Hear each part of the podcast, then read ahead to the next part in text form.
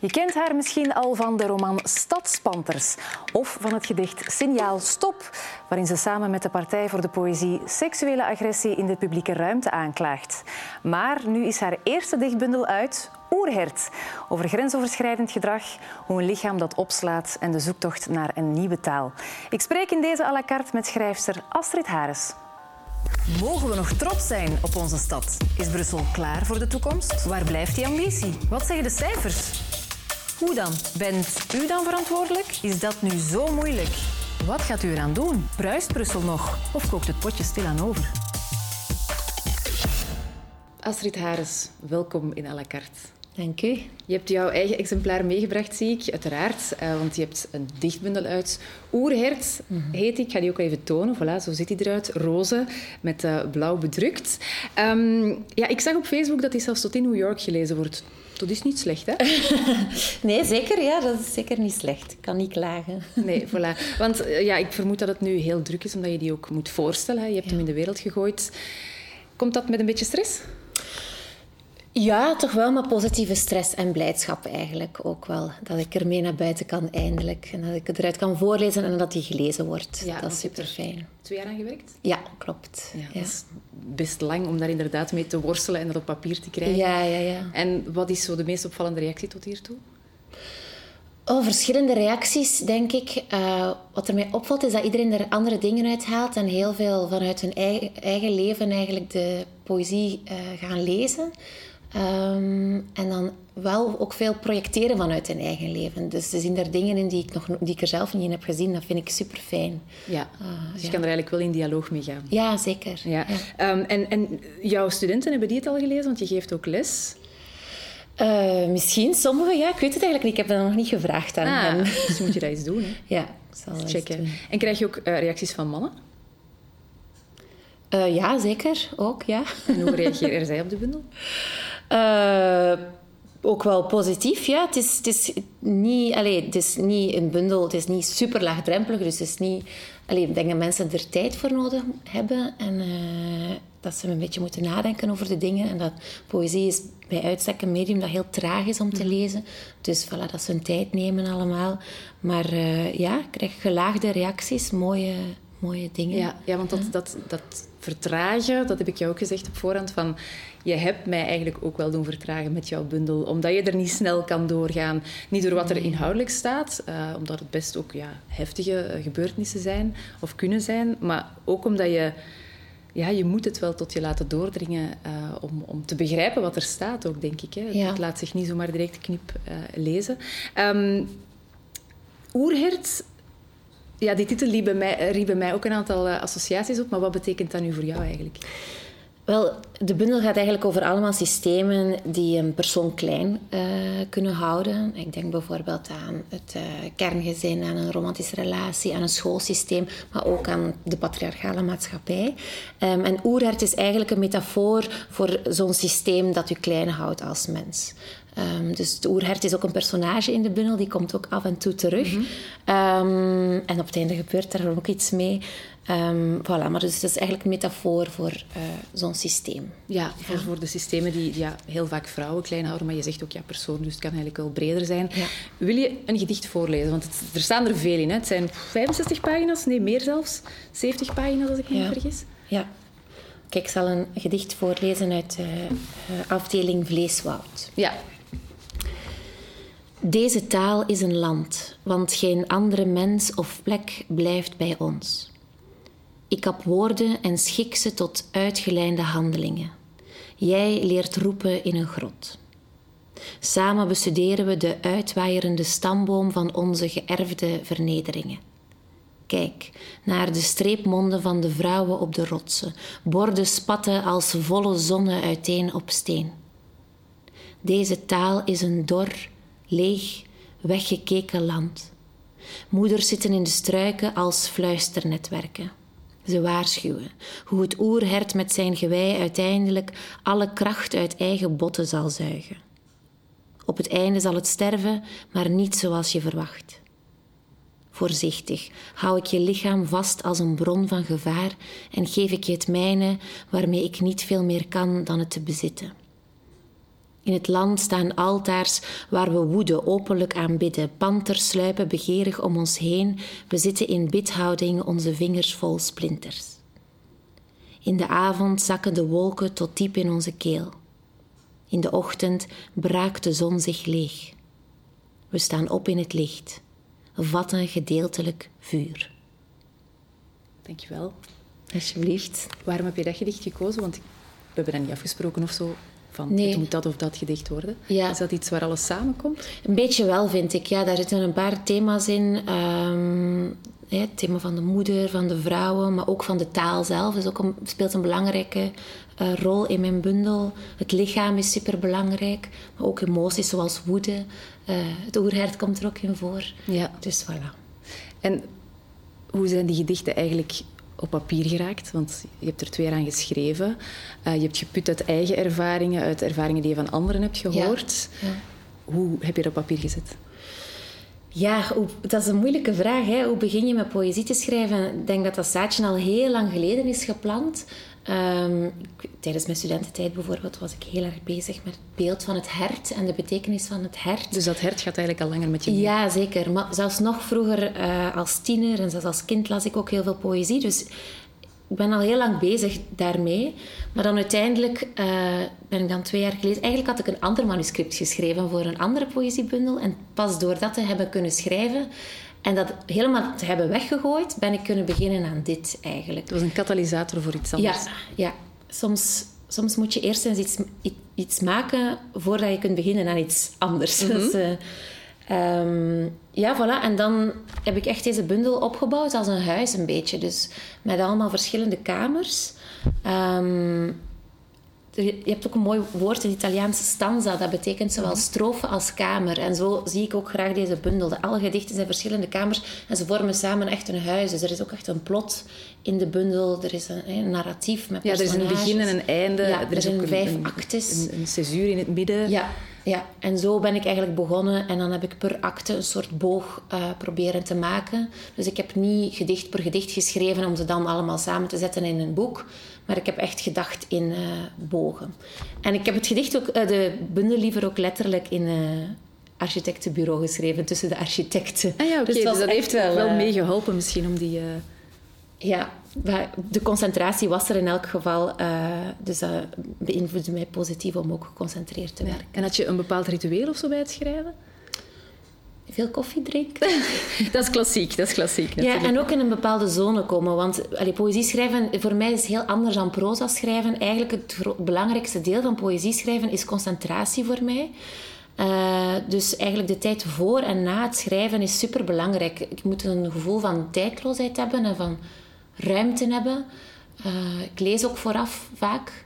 Ehm, en eigenlijk is het schrijven zelf duurt misschien maar een uur per dag. Ah ja, dus het is meer de voorbereiding die Ja. dan eigenlijk Ja. jou in de mood zet. Ja, en ook de research natuurlijk. Ik heb heel veel res- research gedaan voor de bundel. Dus het is helemaal niet... Het is geen privéwerk of zo. Het is echt wel gebaseerd op heel veel research. Zowel uit, eh, uit boeken, veel non-fictie, Ja, maar er ook zijn ook een aantal op, ja, opmerkelijke quotes in, hè, waar soms het nieuwe Ja. hoofdstuk mee start. Ja, ja, ja, ja, eh, waar, waar je inspiratie bent gaan halen. Ja.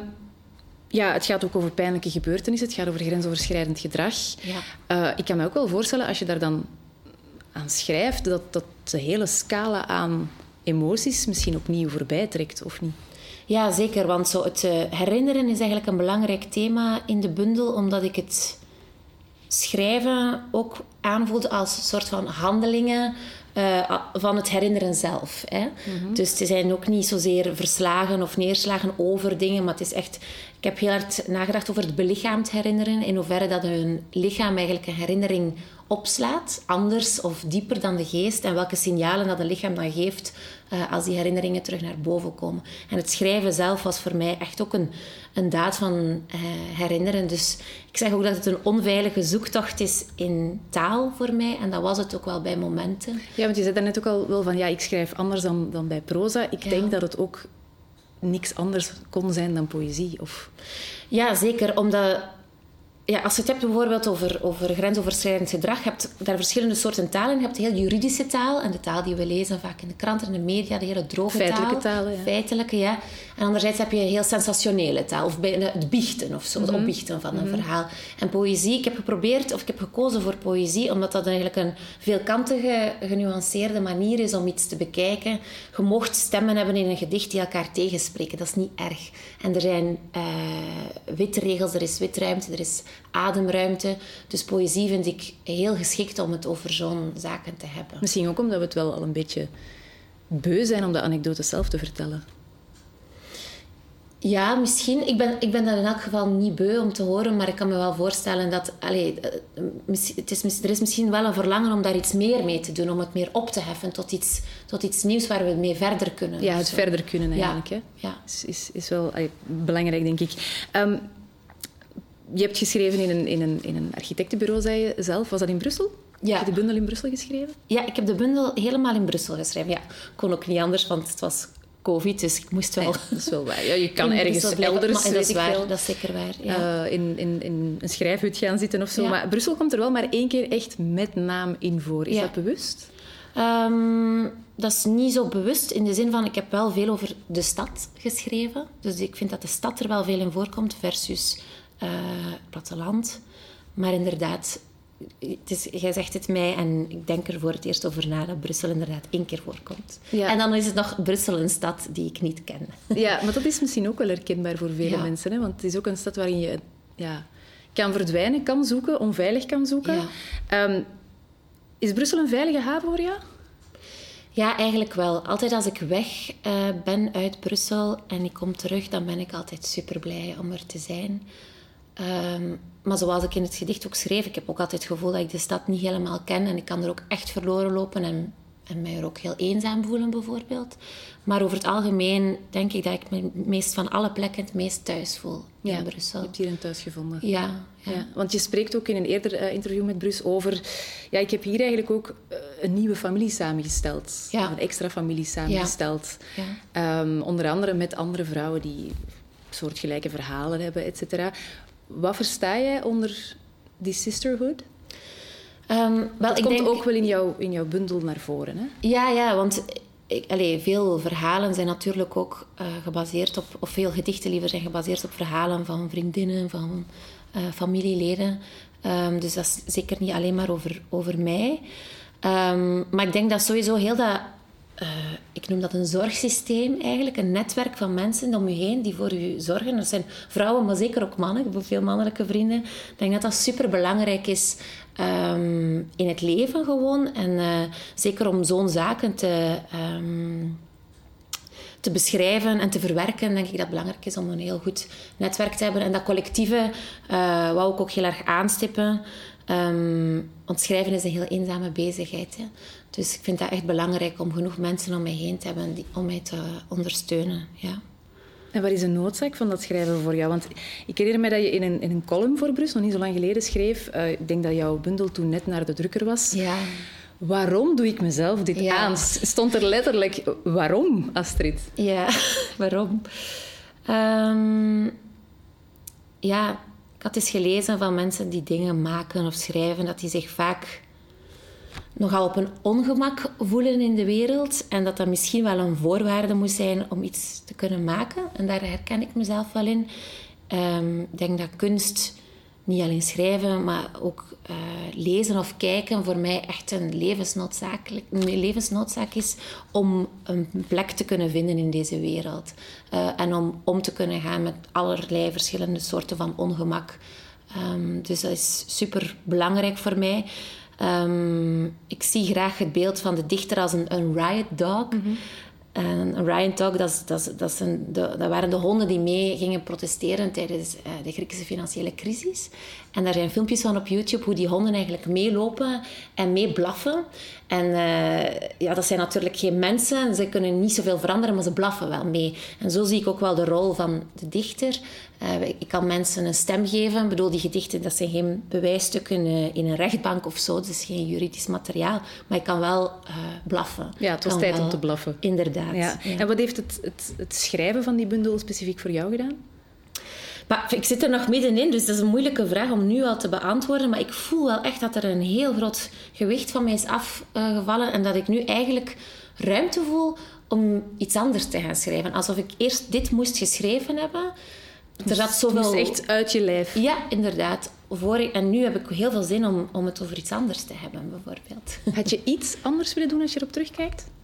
In de, het boek? Nee, het is echt goed zoals het is. Allee, ik bedoel, het zijn, ik zei het al, het zijn pogingen. Mhm. Eh, natuurlijk kan er van alles veranderd worden, maar ik, ik ben blij met hoe het is. Ja.